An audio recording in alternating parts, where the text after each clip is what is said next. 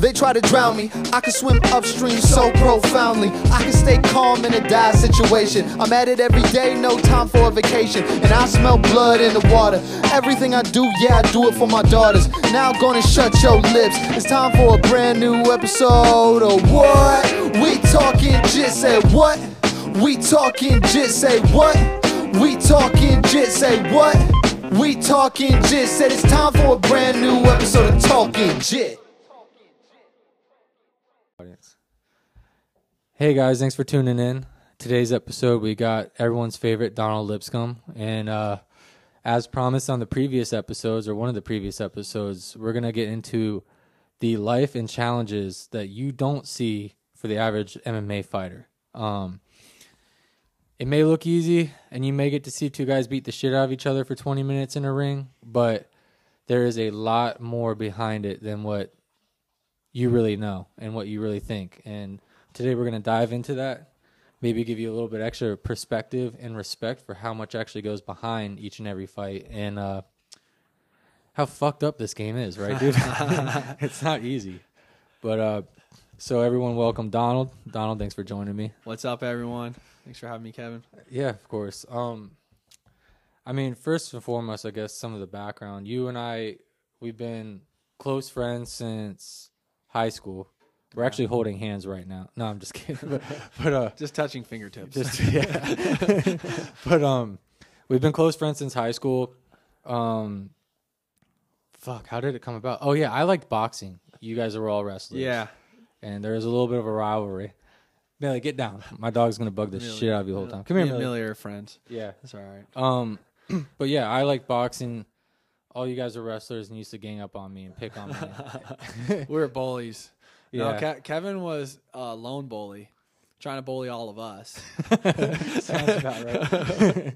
But, no, yeah, we would get into it, like the age-old discussion that even still today is taking place as striker versus grappler.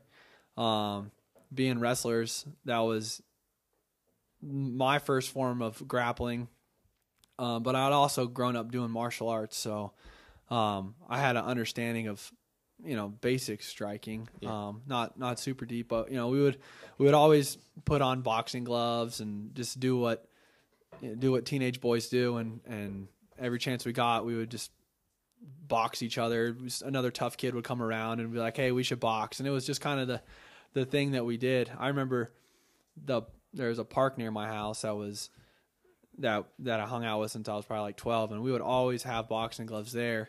And then as kids will come by, it was right near a trail, and kids will walk by who look tough, and we'd be like, "Hey, you want to box?" And it would turn into that, and then that gradually turned into us being old enough to go to the beach by ourselves. Yeah. And we were always boxing at the beach. We'd be boxing at parties, so. That was kind of our... We did the Kimbo stuff. Yeah. Like, before Kimbo even, like, was big. Yeah, it was... I remember I used to always have gloves in my Jeep. Yeah, no, and that was it. Like, it's two pairs, and so you're ready to go if... Good old sports fun. Yeah.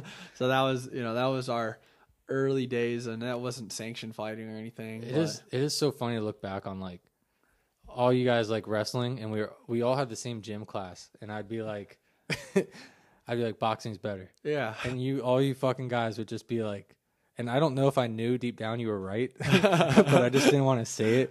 But you guys would just like always be like, tell me, like, we would just always have these arguments like, yeah, but 90% of fights go to the ground. Then what are you going to do? Yeah. Yeah, wrestlers will take it, are willing to take a punch or two to get you down. Yeah, yada, yada, yada. They get to determine who they get to, wrestlers, and it's still in the UFC.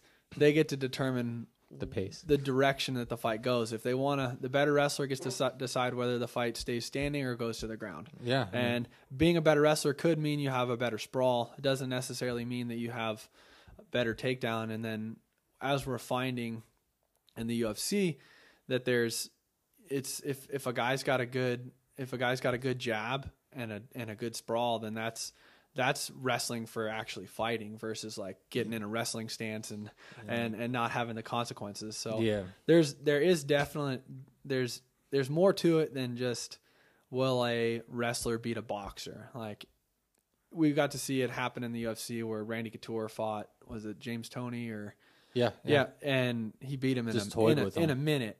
But Randy Couture was also a boxer, and at that time he was a UFC champion. So I mean, take it from me, dude. Like, I went from being all like into striking and boxing to like we got into training together, and then I eventually chose like jiu-jitsu was like my favorite path.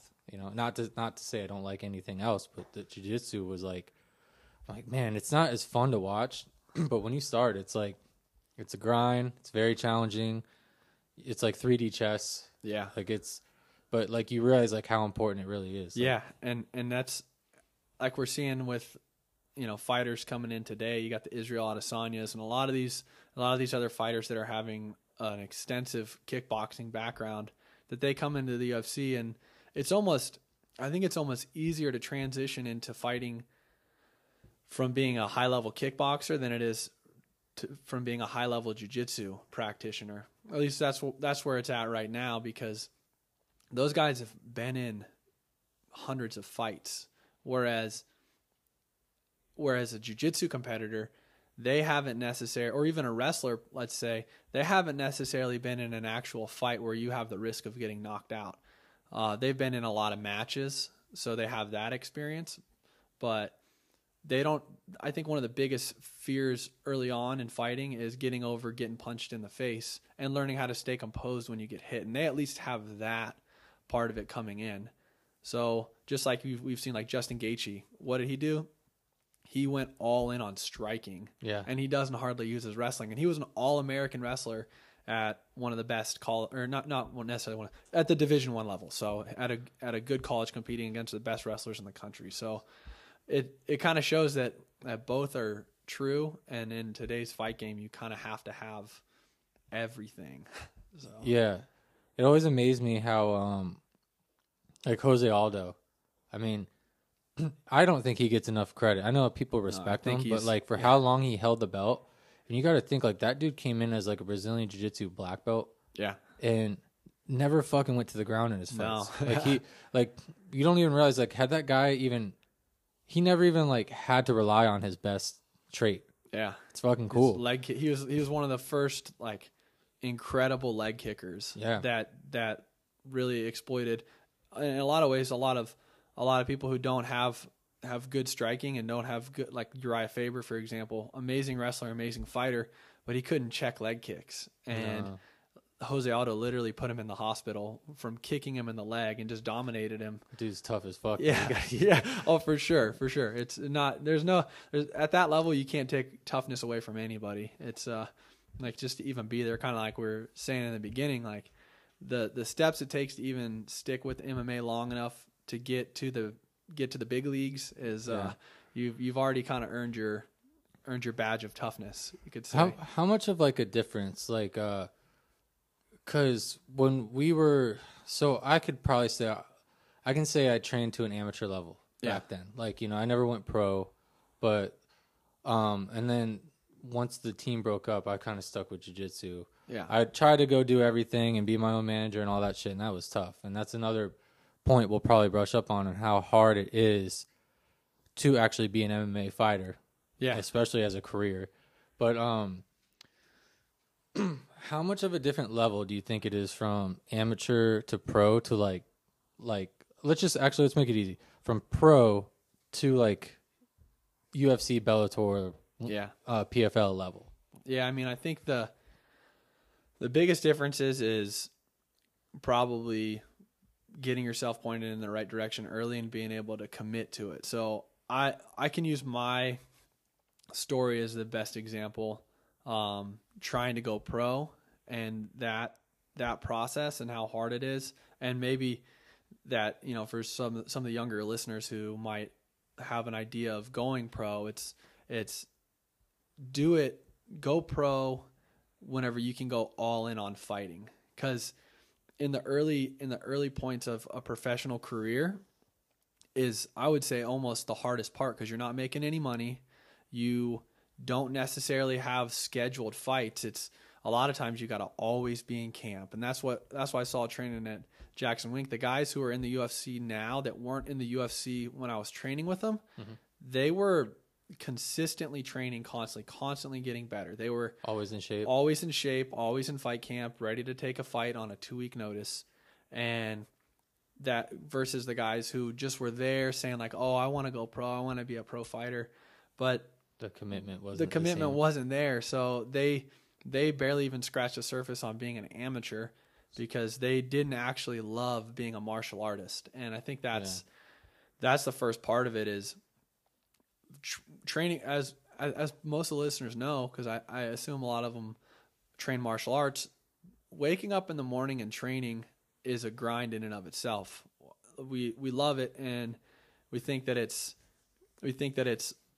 like the best things for our lives, but sometimes you have to take that thing that you love doing and make it your job, and that takes away from some of the love of it. So you're now turning your passion into your job, and that's where the burnout can take place. So it takes a special kind of person who can really train that hard year round when they're sick, when they don't feel good, when they have nagging injuries, to really even get to the level that you need to be to be a competitive pro fighter. Because early on in your career, like, everybody starts out 0-0, right? And then by the time you're 3-0, 4-0, you're fighting guys who are basically at the UFC level but just haven't got there yet. So everybody at that point is kind of jockeying for that next big fight that's going to get him in the UFC. So the first fight, it's smart to take one against somebody who's not going to be a future UFC fighter. That's what my manager would tell me. Like, this isn't a good first fight because you don't want to get paid $800 to fight some guy that's going to eventually be able to fight him and make $5,000 maybe to get into the UFC. Right. So there's that kind of aspect of it is early on choosing the right fights, and then just training and being ready to take that fight that you should be taking for your first fight. And that's what I was kind of working towards when I was fighting, like just being ready. So when that fight came, that was the best one for my pro debut. I was ready for it. And I think a lot of people don't capitalize on that first fight. So they come out and they're 0-1, and then their confidence is down, and then they go 0-2. And it's, by the time you're 0-2 or 0-3, it's way harder to get into the UFC. So your first few fights, granted they're not in the UFC, but they're equally important for your career as your early UFC fights are, because just like the UFC, you go in the UFC and you go 0-2 or 0-3 and you're out. So I want to circle back to you're talking about being in shape, like your first point, staying in shape. That's one thing I had the issue with, if you remember when we were on the team, like getting fights to stick. Yeah. I mean, how many times did I cut weight, which is not my favorite. That's a whole nother issue. But like I mean, we went all the way to New Orleans. Yeah. If you remember. Yeah, no, drove there. I had like a weight cut to where I didn't eat like the whole last day. I actually weighed in 3 pounds under what I needed to. Then we go on to like an all you can eat buffet. We take the night, we come back the next day, and the guy that I'm supposed to fight has bad blood work or whatever. Yeah. They're literally wrapping my hands, and then they come in and say like, your fight's canceled. That's something I see a lot of here too. Like a lot of the guys like around here that I know, because you know I always train with MMA guys. They like get fights booked, but people just like floss. Yeah, like, they fall out. It's like not easy to get like a fight to stick. It's not. It's like that's. I think that's a big issue. Yeah, and I had in trying to go pro, I had 4 potential pro debut fights. Where they all fell through? Where they all either fell through or the opponent didn't take it. So, and that's kind of one of the issues training at a big camp where you got a flag like Jackson Wink MMA. They see that name, and they're being smart. They're like, I don't want this guy for my first pro fight. Or maybe they're one of those guys who's 0-1 or 0-2 or 1-2, because that's what a lot of the fights that I was trying to take were guys who are either 0-0, same experience as me, or maybe 1-0 or 0-2 or early in their career, because you don't want your first fight to be against somebody who's 6-0, who's just building their record, and they have a lot of experience. And so every fight I tried to take to go pro was it fell through. The one that I didn't take was a guy who was a former Glory kickboxer, one of the best kickboxers in the world, like similar level to Israel Adesanya, and he'd been training at an MMA gym, and my manager was like, this is a bad... He was the main event, and it was out in Memphis, Tennessee, so the fight card was centered around him, and even his manager was doing the homework, and they weren't even... I wasn't even sure if they were going to take it against me, because I was coming from Jackson Wink MMA. Mm-hmm. I was a wrestler who had good jiu-jitsu, so I don't know if he would have taken the fight either, but my manager was like, absolutely not. One of those examples of this is a good fourth or fifth fight to make a name off of someone else and get yourself in the UFC. But as a first fight where you're making $1,000 and you're, shoot, who knows what injuries you're going to walk out of that fight with. Yeah. So it's, how many amateur fights do you think you should take before you start dabbling in pro? Yeah, I think that's a good question. And a lot of that's going to depend on if you come from kickboxing. Let's say you come from kickboxing, you have 50 kickboxing fights under your belt. If you can go in there and you can string together 4 or 5 MMA wins as an amateur, then I'd say you're ready to go pro. Some guys only need 3. Mm-hmm. It just depends on where you're training at, how soon you take amateur fights. Cause like us, I had my first amateur fight after less than a month of actual training MMA. And but that's a lot of it. A lot of guys. And I was begging. Yeah. And that was it. It was a lot of guys I think every one of my amateur fights that I took cause I was 18 to 19 was whenever I had the bulk of them. I should have taken that year to prepare myself to have my first amateur fight.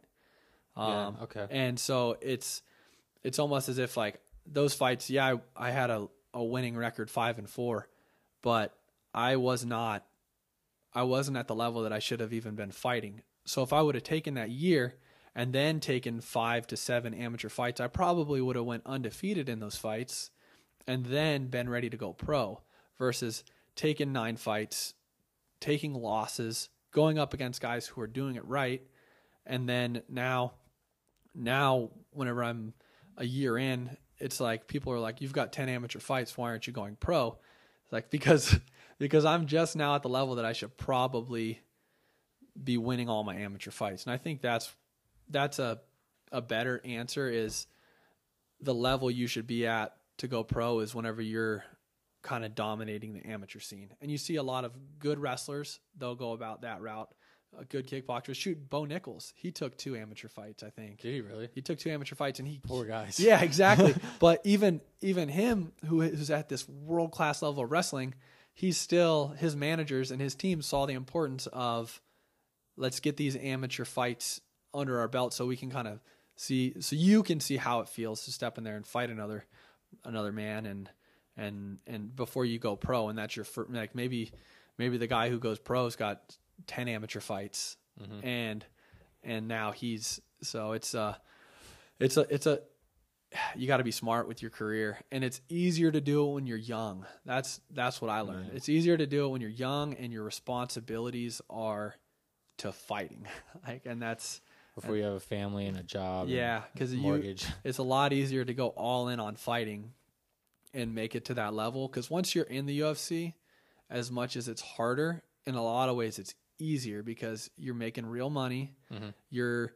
Your fights, you don't have to take fights on a 1-week notice most of the time. You also get contracts. Yeah, you get contracts. You get everything. So as much as the UFC is harder level of competition, mm-hmm. once you're there, that's that level of fighting and that kind of paycheck. People are like, "Oh, fighters don't get paid nothing," but it's like you're making, let's say, 15 and 15 on your first fight. Your second fight, you make 20 and 20. Your third fight, you make 40 and 40. Those might be big numbers. For the listeners, that's 20 to show up, 20 to win, 40 to show up, 40 to win. So and you should probably be, early in your UFC career, you should probably be fighting about 3 times a year. You're making 6 figures. Yeah. Just if you go in and win all your fights.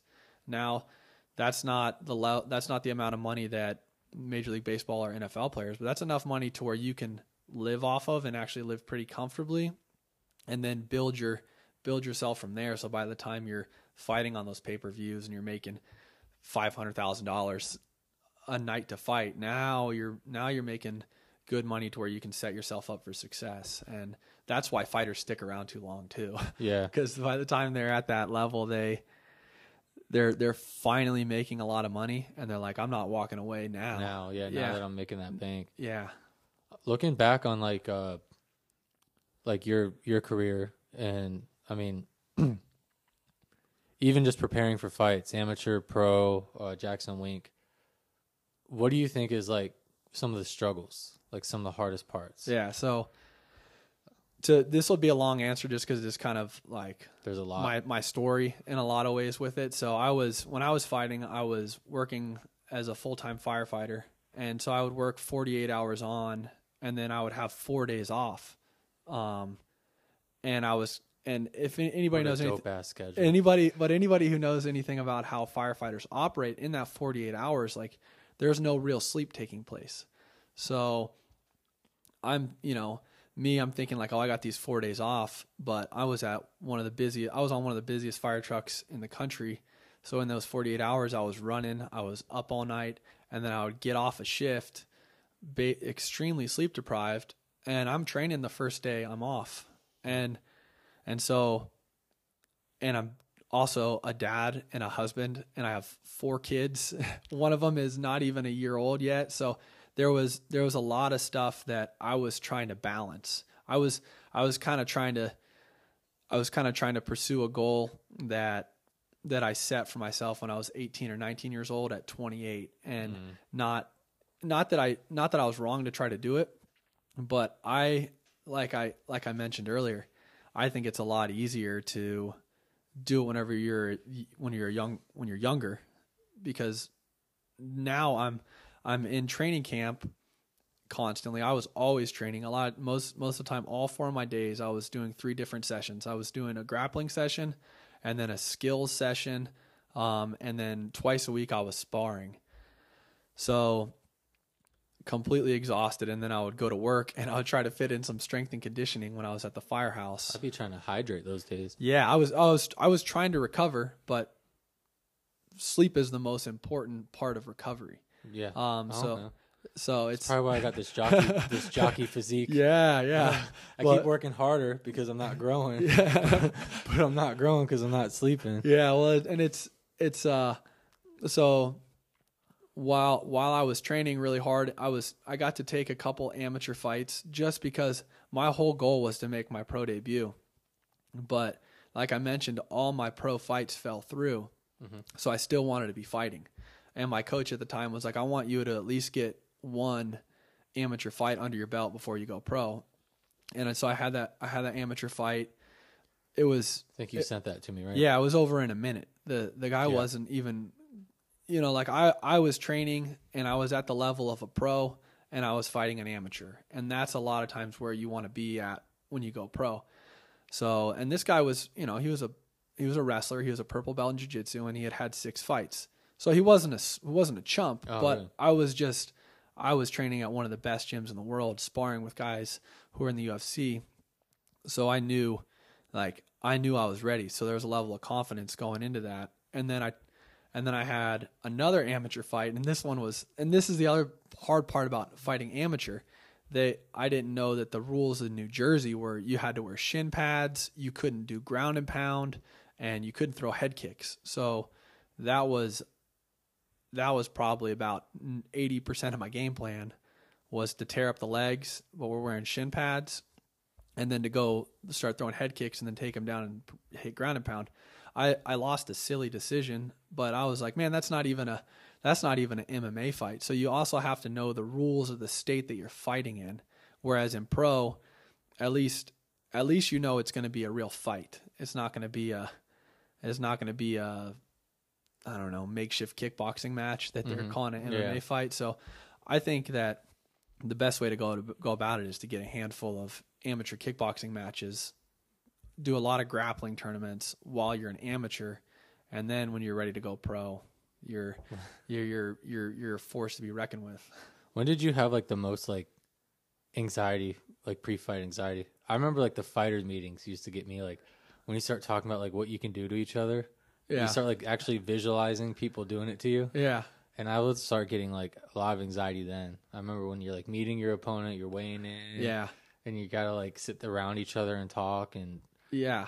Where would you get the most fight anxiety? So I think I'm a little bit of a weirdo when it comes to it. Mm-hmm. Like I didn't, maybe because I competed in wrestling growing up and I had a ton of anxiety my first couple years of wrestling that when it came to fighting, I had maybe worked through some of that anxiety. At least I knew how to deal with it. So when it came to fight day, I wasn't really anxious. Gotcha. It was, you know, even... And like I said, I never had to fight an extremely dangerous opponent when I was at Jackson's. I was trying to fight, I was looking for those fights, but most of the guys who I had to fight, I was like, oh, in every way I'm better than them. But where I had him in wrestling was right before I had to step out on the mat, and I knew that this kid was good, and that was. So my anxiety there was coming from not having confidence in myself. Gotcha. But I think anxiety, everybody handles it differently. Some people, it's a superpower that they get really anxious. And some people that anxiety is crippling and it hurts them. For me, I just felt it easier to just not really worry about the things that I couldn't control. And I would just try to step into the ring super confident. I like to run. I like to run from the time they called my name out into the ring. So no jitters at all? Not really. No, I wasn't. You never get the butterflies, the stomach drop, the like I got to walk in a circle, none of that? That's interesting. No, I really... It must hit different. Yeah, I'd say anxiety for me, maybe I would just lie to myself and try to just, you know... You are that kind of person. Like, you always like... You always tell yourself first that you're doing the right thing. Yeah. you know what I mean? And then you believe it. You're like, no, I'm going to go do, I do remember, like, that is like a trait of yours. Like, guys, I'm joining the Coast Guard. It's the best thing for me. It's like, you already had this talk with yourself. Yeah. Oh and yeah. You've already convinced yourself. And since you had the talk with yourself, it's going down. Yeah. for me, like, I'm glad that like we, like the amateur stuff. Yeah. Cause like going through like the cage fighting, like makes jiu-jitsu competition so easy. Yeah. Like it's like and I imagine wrestling over time, because that's like wrestling's not easy. It's so explosive. You got so much like, man, it's not going out and playing tennis. It's like, damn it, I missed a couple like serves, or like, man, I missed a couple shots, or I missed that catch. It's like very physical, bro. It beats the shit out of you. Yeah. And like there's everybody watching. Like I know I didn't wrestle, but like I can pick up on like it just but the anxiety you would get for your matches, but you have to grind out so many that you just kind of learn like that's you know your process. Keep it moving. Yeah, you know your process. And I think that's where like I'm at. Like if I do a jiu-jitsu competition, it's like I'm not like nervous, and then like I'll see my name on the board and I'll get this little like, oh shit, it's happening. Yeah. And then like I'll be like, all right, you're good. Like, you're good. And then like the next thing's like, damn, I got to hit the bullpen. Yeah. And then you're like, oh, man, I get like a little bit of a spark there. And I'm like, okay, we're good. And then it's like I walk out to the mat, and it's like by the time I'm walking, it's like I don't feel. Yeah. I mean, it's like, okay, like my objective is just to put my foot on the mat, because like I always compare it to like when I was little going down the water slide. Adventure Island had that big drop.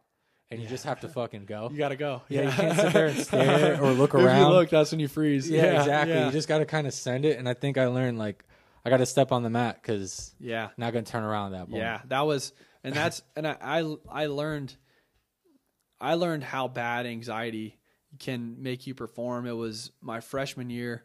I got put on varsity, and the kid wrestling before me was the team captain. And he was about to pin the kid he was wrestling, and I still remember this clear as day. We were wrestling Northeast High School, and he was about to pin the kid, and I was sitting there getting ready to go like, no, don't pin him. I'm not ready to go yet. I was freaking out.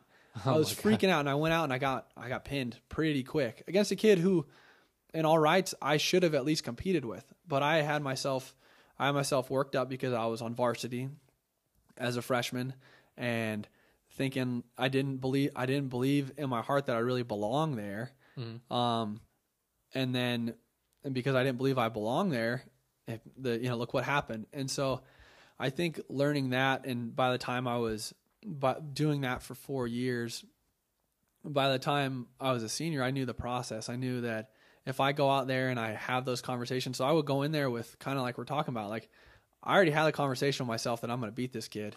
And not only that, I knew that as much as it sucks going that, because when you're in high school, everything's social, like a lot of social pressure and things like that, right. That going back to school or having seen your friends just saw you lose and this and that, like those were concerns of mine. He's a wrestler, but he's a shitty wrestler. Yeah. Like, and that was, when you're in high school, you kind of make your identity about certain things. So my identity was a wrestler.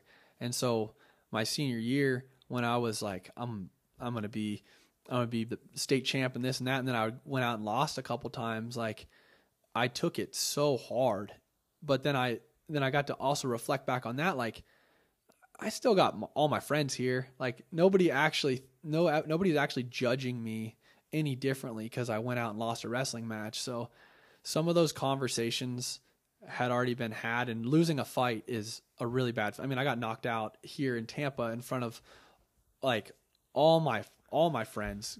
Yeah. At that time I was 19, but all my friends in high school and my parents and everybody, they came out and they saw me get knocked out, and it's a terrible feeling. But you fought before me that night, right? Yeah, no, I was the last. Were you the last? I was the main event that night. I got put to sleep that night. Yeah. So and it's such a bad feeling, but you know what? Like I'm calling bullshit, bro. Them fucking them fucking shin pads, bro. I couldn't get out of the guillotine. Well, yeah, and there was all I got. Yeah, I could go and I got grabbed the cage. Doesn't count. Yeah, doesn't count. No, I still got.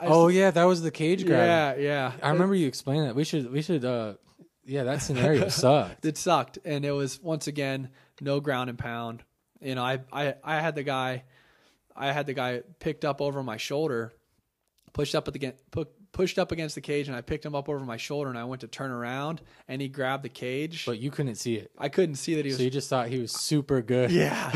So then I went and pulled, and then he lets go, and then all my momentum from pulling him goes, and I end up on bottom, and yeah, I start thinking, I'm like, this guy has some insane hips that he went from on my shoulder to on mount, because he landed on mount on top of me, and I got my guard back, but it was still like it messed with my head. Like I didn't feel like I could shoot on the guy anymore.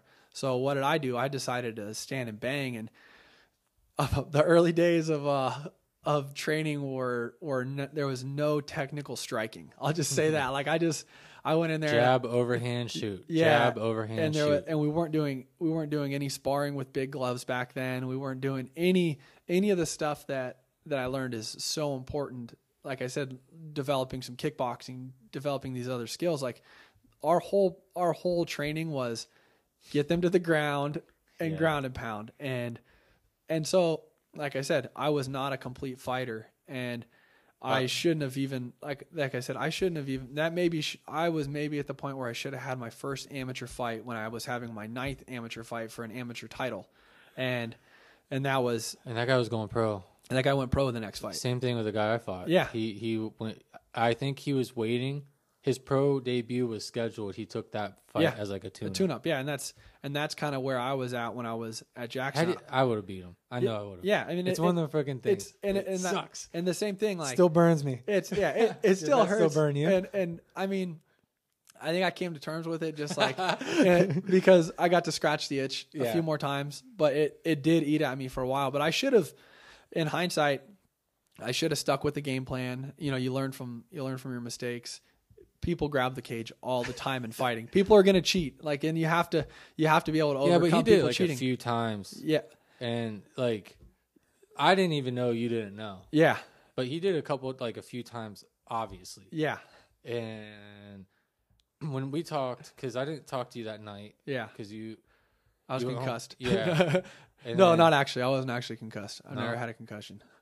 Oh yeah, I was just kidding. Yeah. Well, you're fussed. Yeah. Goddamn, let's try to thought.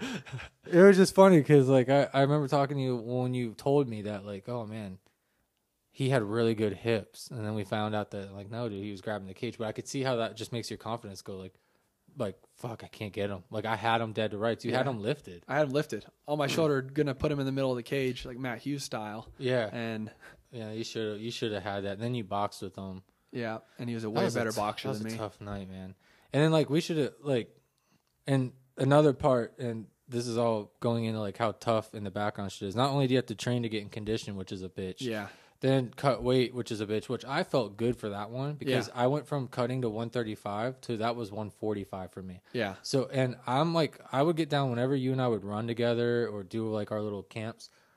It was always like that last 5 pounds, like, did not want to come off of me. I had to starve myself, and then I felt like shit, and then that got in my head as well. But when I did the 145, I felt comfortable. Yeah. Even though the kid was bigger than me, I felt fine walking in there. And this is like years and years and years and years ago. But and my situation, both of us were kind of set up because we're going against people who are going pro, and just took tune-up fights. But then also, like, if you remember, like, that kid, like, his coach was in our, for me, his coach was in our corner, like, our locker room. Yeah. Watching warm-ups, listening to our game plans, like, all that kind of shit. Remember, we had to go warm up in the alley. Yeah. But even before that bullshit, so keep in mind, we have a lot to do. They like, gave us tickets to hand out to people to come. Yeah. Remember? Oh, it was local. It was so bad, yeah. We're, like, excited. All of our friends get to come. And then we get the call, like, what? We have to give them the money or the tickets. Yeah. Or we don't get to fight, right? Yeah, oh, it was, yeah, that, like, so that whole thing, that was another thing where we weren't focused on the fight because we were focused on selling tickets. We had to go weigh in, and then we had to be back by the evening time with the money and the extra tickets. The worst part was, I remember this, and I'm not going to throw the person's name out there. A couple of our friends had lost their tickets. So I, like, they're standing out front, and like, I had a job at the time. And they, I don't know if they did or didn't, but I bought their tickets. So I went out there and I gave them tickets. So I took money out of my own the night of the fight. Yeah. And that's, you know, that was silly of me. Instead of going home and resting or drinking. No, this was the night of the fight. Like, I was, when they're at the door. When they're at the door, they don't have their tickets. And so when you look at the mental preparation and where your head should be at for a fight, like, it wasn't there, and we should have gone home and chilled. Yeah, should have, like, hydrated and like, relaxed. And that's, and once again, that's the difference between being a pro and an amateur is when it's time to go pro, you should have, you thankfully stuff like that's why you go amateur, because those losses don't actually count on your pro record. So you could go 1-8 as an amateur. And you go 0-0, you start out as a pro 0-0, and you go 5-0, and then the UFC doesn't look at that amateur record at all. Mm. So I think that's the whole point of going amateur, is to work out some of those kinks. You know, you get a fight where the guy grabs the cage, and you get to experience what that feels like. So now when it happens again, you're like, okay, like, no, that's not crazy hips, that's cheating, and I'm gonna stick to my game plan and different things like that. Like, you're going to go for the single now, or, like, you can adjust or catch them in the middle of the cage. Yeah, or just, like, I'm going to hold off a second whenever I feel that resistance, and I'm going to let the ref smack his hand off the cage. Yeah. And you can only get that through fight experience, and I think that's the importance of an amateur career. And that's, you know. Like, I made that mistake, too. Like, that kid, like, when you walk in and you touch gloves, he shot in on me. But he kept, if you remember, he kept asking me, you touch gloves, and I kept saying, up to you, we can touch gloves. And then when I walked up with my hand up, he shoots in to try to get a sneaky takedown. I was doing a good job defending it, but I decided to do that Kimura roll, completely forgetting the cage is behind me. Yeah. So I basically pulled him on top of me because there's no room to roll him. And then, so I started the fight off with him trying to blast double me taking a breath like, holy shit, we're touching gloves. Fighting. And then, like, trying to reverse it, and then he falls on top of me. I can't roll him because the cage is in the way. And then... Well, and that's the thing. Like, even when you touch gloves, like, the fight has started. Like, there's like, but that, once again, like, that's a lesson learned as an amateur. Exactly. That, like, as a pro, like, you touch gloves, and I know me, like, I'm gonna touch gloves, and I'm not taking a step back. Like, I'm coming forward. And that touch of gloves is like, hey, like, we're fighting. It's nothing but respect. But like, I'm coming forward from the minute that I'm fighting, and you walk out. The minute you walk out there, and it's not my responsibility to make sure that you're also ready to come forward. And so I think, and you'll see that a lot of times, like two guys who are ready to bang, they'll touch gloves, and then the fight starts right then and there. Mm. And sometimes guys will touch glove, they'll both hop back, and then one will be the one going forward. You don't go out there and like. It's similar, like whenever you're both tired after an exchange, like that's one thing that'll happen in the gym a lot. And the coach, Greg Jackson, he would call that making the deal. Like we're in the gym where you would go in there and you would have a crazy flurry, and then you would both hop back and you would catch a breath. Mm-hmm. Like, oh, we're making a deal. Like we're both gonna take a step back here, breathe. He would always say, like, don't make a deal with that guy. Like once you're in that flurry, you keep going forward, and that's the same thing. Like there's no making deals in a fight. Like and if you do that, you're putting yourself at a disadvantage rather than taking the opportunity to create an advantage for yourself. Yeah. And that reigns true in jiu-jitsu and everything else. Like it is kind of like you guys indirectly saying reset. Yeah, reset. Like, okay, we're both tired. Let's just get a breather here, and it's in a lot of ways it's what makes what will turn the tide in a close fight is that person like Dricus du Plessis and Sean Strickland. It was it was a super close fight, but it kind of seemed towards the end that Dricus was walking him down a little bit. He was constantly throwing. And Sean was trying to get back to popping his jab. Mm-hmm. He was trying to turn the tides a little bit, but whenever you're behind, you're behind. And it was still a close fight, and it was a split decision. So I think Sean won. Yeah, I think Dricus won. Well, see, like, and that's the thing. It's super close. It's one of the ones where I can see either way. But personally, I've always seen, like, you got to beat the champ. Yeah. And which I don't agree. Like I oh, like you mean I think that like even if it's close, like the person who won. And I used to think that way. Yeah. And then I saw the fucking you gotta beat the champ. Yeah. So then I adapted to that, and now we're not doing that anymore. Yeah. And I feel like that's the story of the fucking UFC, bro. Like and that, it is. It was, and that was the reason I thought that Dricus might not have won. I had him winning 3 rounds, right? But I was like, but the judges might not give it to him, because he's not the champ, which I never really liked that to begin with, because it's like, no, it's still, you don't just get a free pass because you won the belt. I have 2 theories. Yeah. One of them is they need to make a fucking rule book, because like those takedowns from Dricus. Yeah.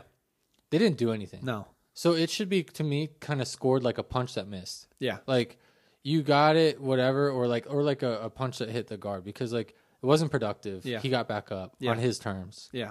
So you just almost, in a way, like stalled. Yeah. Unless you're like wearing them down by taking them down and making them get up and taking them down. But then again, you're controlling. You're controlling the octagon. I think that's where it should be scored. Mm-hmm. Like it's octagon control. If you get at least one punch in, or then it's a significant strike, right? Right. But like if you just take them down, so I don't think those takedowns really should have counted as much. No. In my head, my opinion. But if the UFC came and said takedown score, then we stick to that. Yeah. And then the other thing they do a lot is like, oh, he was the aggressor. I'm like, but some people are counterfighters. Some people walk backwards and fight. Some people are really good at that. Mm-hmm. Izzy, even Mayweather in boxing is like a counterfighter. Yeah. And I think that's where I get that bias, is because I grew up watching so much boxing. Yeah. Boxing is not as big of a deal to go backwards. Yeah. But in like UFC, they're like, well, like, Tony Ferguson walks forward. Yeah. It's like, but if he walks forward and like 10 punches. Yeah, no, I agree, and that's where the significant striking should be the primary criteria. But my other theory is that they purposely leave it loose, so it's controversial, and then they can sell it again. That's definitely. And then if Strickland wins this time, now they can sell the trilogy. Yeah. So you get 3 sales from not having rules, rather than like. Yeah, because one. If Strickland beats du Plessis, he doesn't necessarily have to give him a rematch. Whereas du Plessis beats Strickland, and because Strickland was the champ, should get an automatic rematch if it's a split decision win.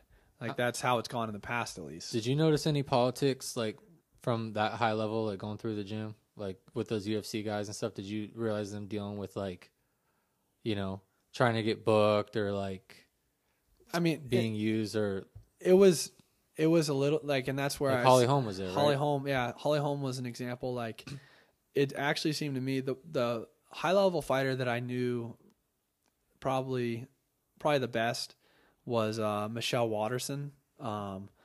And that's one thing that she had talked about. Like, she's the one who I pulled the example of that she's sticking around and fighting because she's making so much money every fight, even though she was, you know, she might've been better in her up and coming years. Where she was at in the OC, she's like, why am I going to stop fighting right now? I've made a big name for myself. I'm making X amount of dollars per fight. And so when you're at that level, you do get to call your shots a little bit more, versus like getting to train with, I got to train with some of the guys who were early in their UFC career, and they would have to be kind of ready to take on like whatever fight came their way. So once you're established with a name, you get a little bit more of a pass. But when you're coming up, you're kind of a little bit more at the UFC's beck and call. And that was Damon Blackshear. He's an example of a guy who took a fight on 1 week notice because he's trying to get his name built up. And then once your name's built up, you're probably not going to get cut from the UFC because you see guys like Tony Ferguson lose six in a row. No, seven in a row, and he's still not cut from the UFC because he still sells tickets. And whereas Damon, he's went like 2-2 or 2-3 or like I think 2-1, some weird record, but he's winning fights.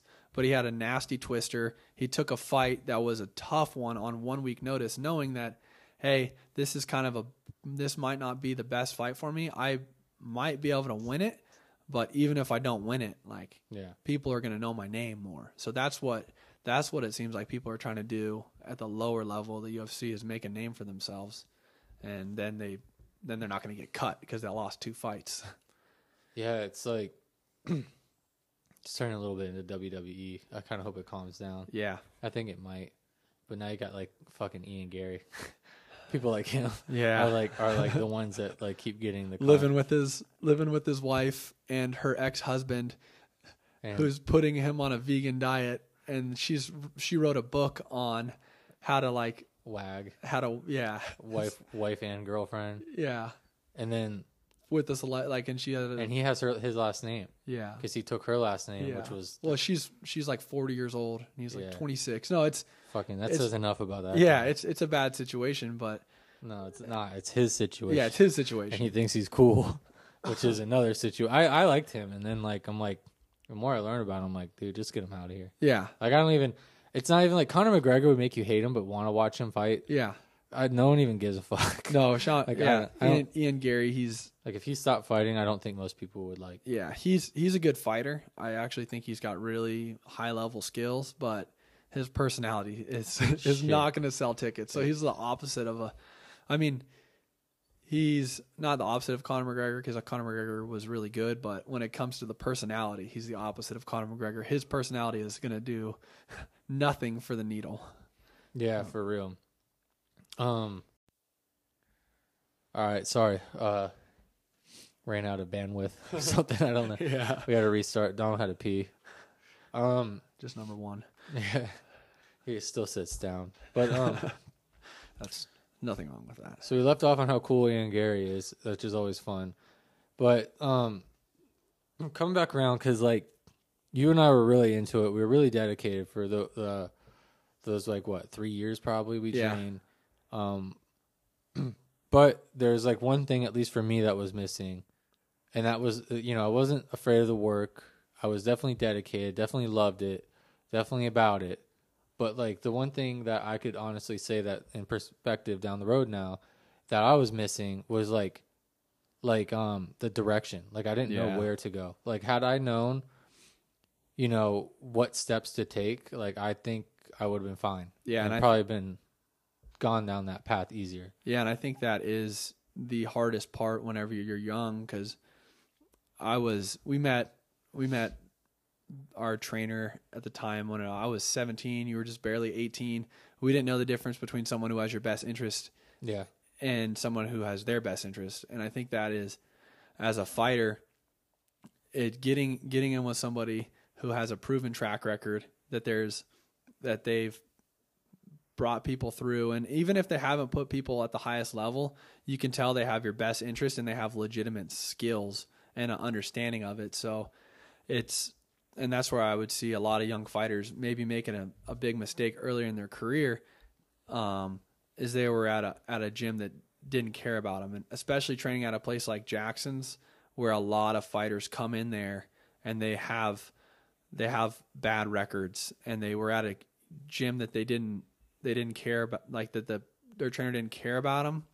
And so they basically left everything, went all in on fighting, and moved to a gym like Jackson Wink that's a stable of a bunch of pro fighters, has multiple champions, and that eventually maybe they're not going to be getting trained by Greg Jackson and Mike Winklejohn right away, but the other coaches are very good, and they care about producing good fighters for the name of the gym, because there's a lot of pride that goes behind a gym like Jackson Wink or American Top Team, mm-hmm. or Team Elevation. These gyms don't want to put somebody out there who sucks, because that reflects them. Even if they're not getting trained by the head trainer, the other trainers need to be they're under their lineage. So similar to like Atos, just because you're at Atos doesn't mean you're getting trained by Andre Galvao, but you're getting trained by his black belts. Right. And so when you're starting out, get with people who are caring about you, because that's what I really saw at Jackson's. There's a system in place to producing good fighters, and you can climb the system, you start out in the amateur class, and then you get invited into the pro class. So that's how it was my first few months. I was going to all the amateur classes. I was training with the head amateur coach was Joey Villasenor, who was one of the best fighters at 185. Whenever he was a pro, he fought Jacare. He was King of the Cage champion, really high level.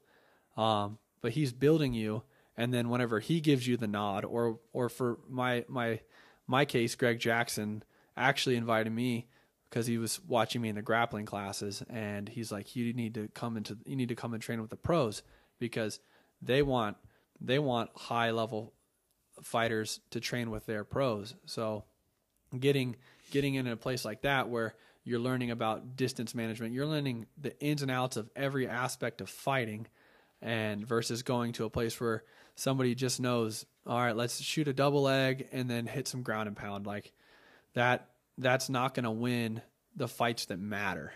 So yeah. You have to get with a team, and also you have to be willing to go all in, because I saw that a lot where guys would get to Jackson's, and they never made it out of the amateur training because they were just excited to be like at Jackson Wink MMA. And yeah, so like they're like in there. It's funny, I was just talking about this. I was talking about this, like, as funny as it is, the Cleveland Browns. Yeah. So what I noticed in football was, like, when the Cleveland Browns made the playoffs, they partied like they won the Super Bowl. And I said right then and there, they're done. Yeah. I called it. I'm like, they're satisfied. Yeah. There's no grind. Like had they just like kept grinding, but they were satisfied at that level. And a lot of people, that's where it's almost like shooting for the stars. Yeah. Or whatever, like aim for the stars, laying on the moon, whatever they say. Exactly. Like if you're just like, man, I just want to get in a good gym, and you're just satisfied with telling people you go to that gym. Yeah. You're satisfied. Yeah. And it's exactly what happens all the time, because you have to have a certain criteria to even train there. So now that you're there, and you've told all your friends that, like, hey, I'm going on this MMA journey, and now I'm training at Jackson Wink, and then you're posting on your Instagram behind the Jackson Wink logo. You catch a picture with John Jones when he steps in the gym, and some of these other high level fighters, and all of a sudden you're making your status about everybody else rather than making your status about you.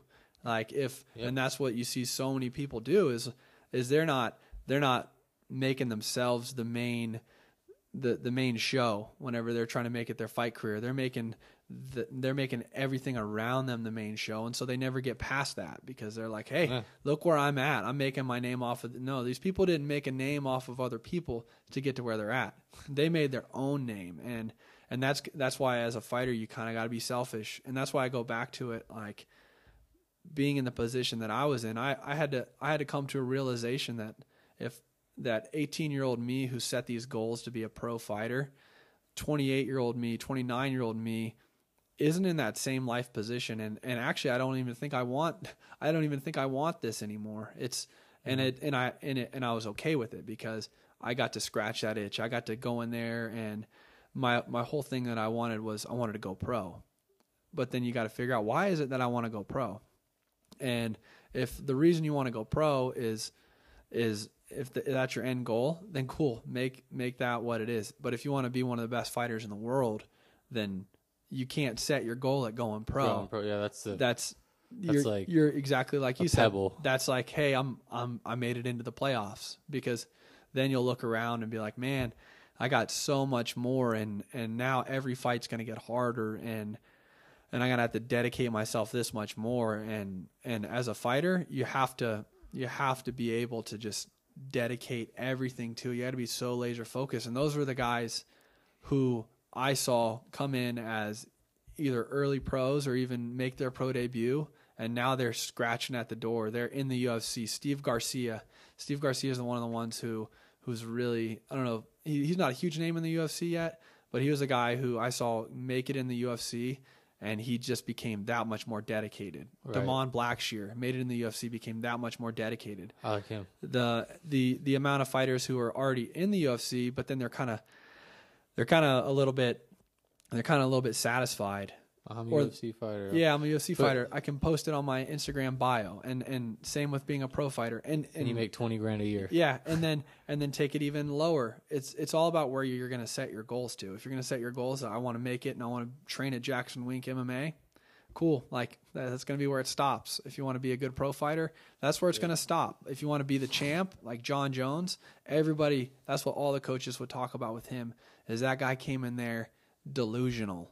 Like, he came in there, you have to have a level of being delusional. He came in there like, I'm the best fighter in the world right now, and I just need to be exposed. And he had that mindset going into every one of his fights.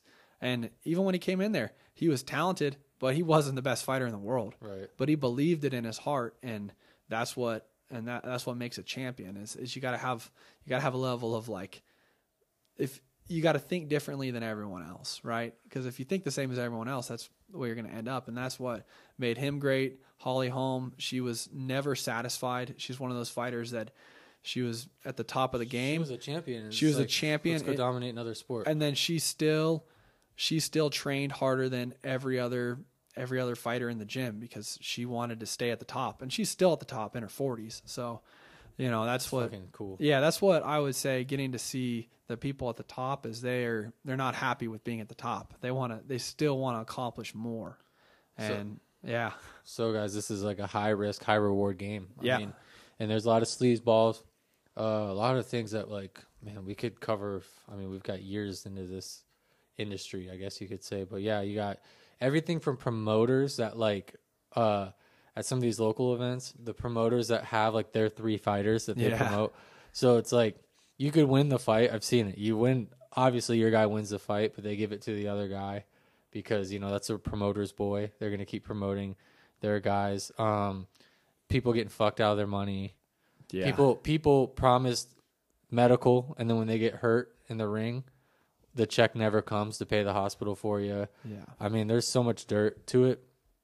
So it's all about navigating right, and I think that's like what I said earlier. That's like, I wasn't really sure how to navigate. We were a little bit naive. Yeah, like we thought if we just train, we're gonna do it. Yeah, and didn't realize that there's, like, actually, like, you got to have, like, the right, not team, but like the right people in your corner. The right, well, however you want to look at what your corner is, like, and you got to be willing to listen to the people who've.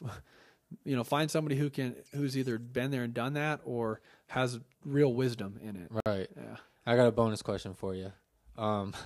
So I was watching this clip this morning, and it was about It was from the Rogan podcast, and it was about a UFC bus was driving through New York. You might know what I'm talking about. And there was a pro-Palestine protest in the road. Yeah. Mostly peaceful, obviously. But they blocked the bus.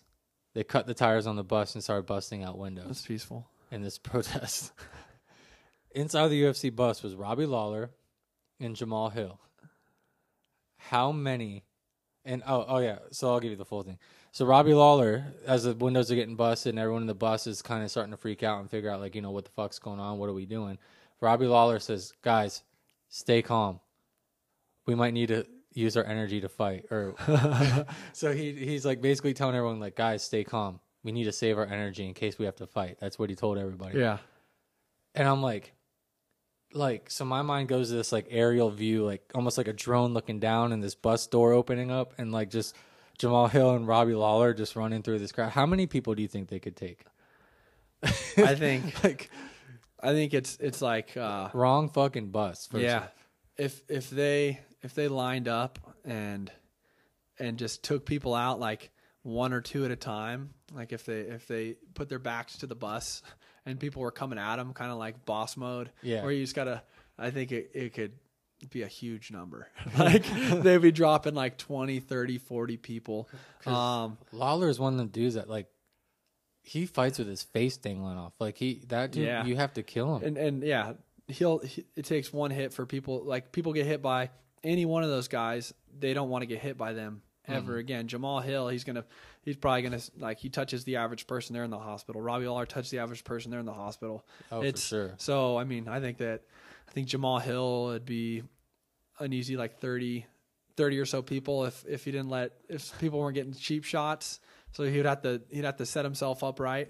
And then same with Robbie Lawler, like 30, 40 people until his hands probably hurt to the point where just until they got tired. Yeah, just until they got tired, which I'm thinking, like, what if Robbie Lawler, like, switched it up to dirty and started punching people in the throat? Yeah, kicking people in the balls. And balls and stuff like that. Yeah, exactly. Yeah, it's Like, what if it wasn't even a fair fight at that point? You just had them going out, like, my life's on the line. Yeah. I just thought about that, and I watched that clip this morning about that, and I'm like, what the wrong fucking bus? Yeah. Well, like, and it's not even just like, oh, these are UFC fighters. It's like, you got, like a couple of ones you don't want. Yeah. Like, yeah. Like, yeah. No, that's a good, yeah, because, like, the average pro fighter... You know, like there was a incident in New Mexico where three guys broke into a pro fighter's house, and he had like a 1-4 record, so he wasn't even that good of a pro fighter. He killed one of them, put one of them in the hospital, and the other one was sent off running. And these and they had weapons, so he took he took the knife from one of them. Justified, I'm guessing, depending on what state. It was in New Mexico, so I think he was in big trouble. So he was screwed. Yeah, he was screwed, but he fought that for a while, but that just goes to show you. You should have asked them to stop. Yeah. Yeah. Okay. Yeah. These are aggressive young men breaking into a house with weapons, and they still got, the blunt end of it. So I could only imagine what like Jamal Hill and Robbie Lawler would do to the average person who's coming out. It seems like that happens. Like look at like Kevin Holland. Yeah. And like Sean Strickland had that guy show up. It is like it seems like they're like I keep hearing these stories about UFC fighters. Didn't something happen with Derek Lewis or something like that? Or I don't know. Anthony was it Anthony, the commentator. I'm drawing a blank right now. Lionheart. Yeah. Anthony Smith. Yeah. He had a dude who was on meth who broke into his house, and that dude was like, but that dude was like a really good wrestler, but he still held him down, but you know I think that one messed with him because the guy was a little tougher than he expected, but still and like messed up, like so. Yeah, Zenkai boost. Yeah, yeah. Well, thanks for doing this, dude. Yeah, man, hope you had fun. Yeah, everyone, if you're starting your MMA career, it's shaky, man. It's not easy, right? Yeah. I mean, yeah, what would you say? Yeah, don't rush it. Take your time. Get good before you even step in the octagon. Be around people who you can tell have your best interest, and if everybody's telling you this person doesn't have your best interest, listen to the people who care about you, and that's going to serve you rather than getting with a sociopath who's just trying to make a name off of you. Sounds familiar, but yeah. Or put yourself around the right people. Yeah, put yourself around the people that you want to be. Yeah, for sure. If they're at a nice-ass gym, then go to that nice-ass gym and start scrubbing mats. And don't be afraid to be at a gym that's paving the way either. I don't want to make it sound like there's not gyms that haven't produced fighters that aren't going to produce fighters, but make sure that that trainer is legitimate and is open-minded to other people, learning from other people still. And you're gonna have a good career. That's a wrap. All right. Us. Bye-bye. Bye-bye. I think the podcast is fucking sick. If you're listening to it and you're like, you know, I don't know if I want to listen to the next episode of this podcast. You're probably a bitch ass. You need to listen to the next episode of this podcast and keep listening to it. Because my friends down here are trying to make shit happen. And we're going to make some shit happen.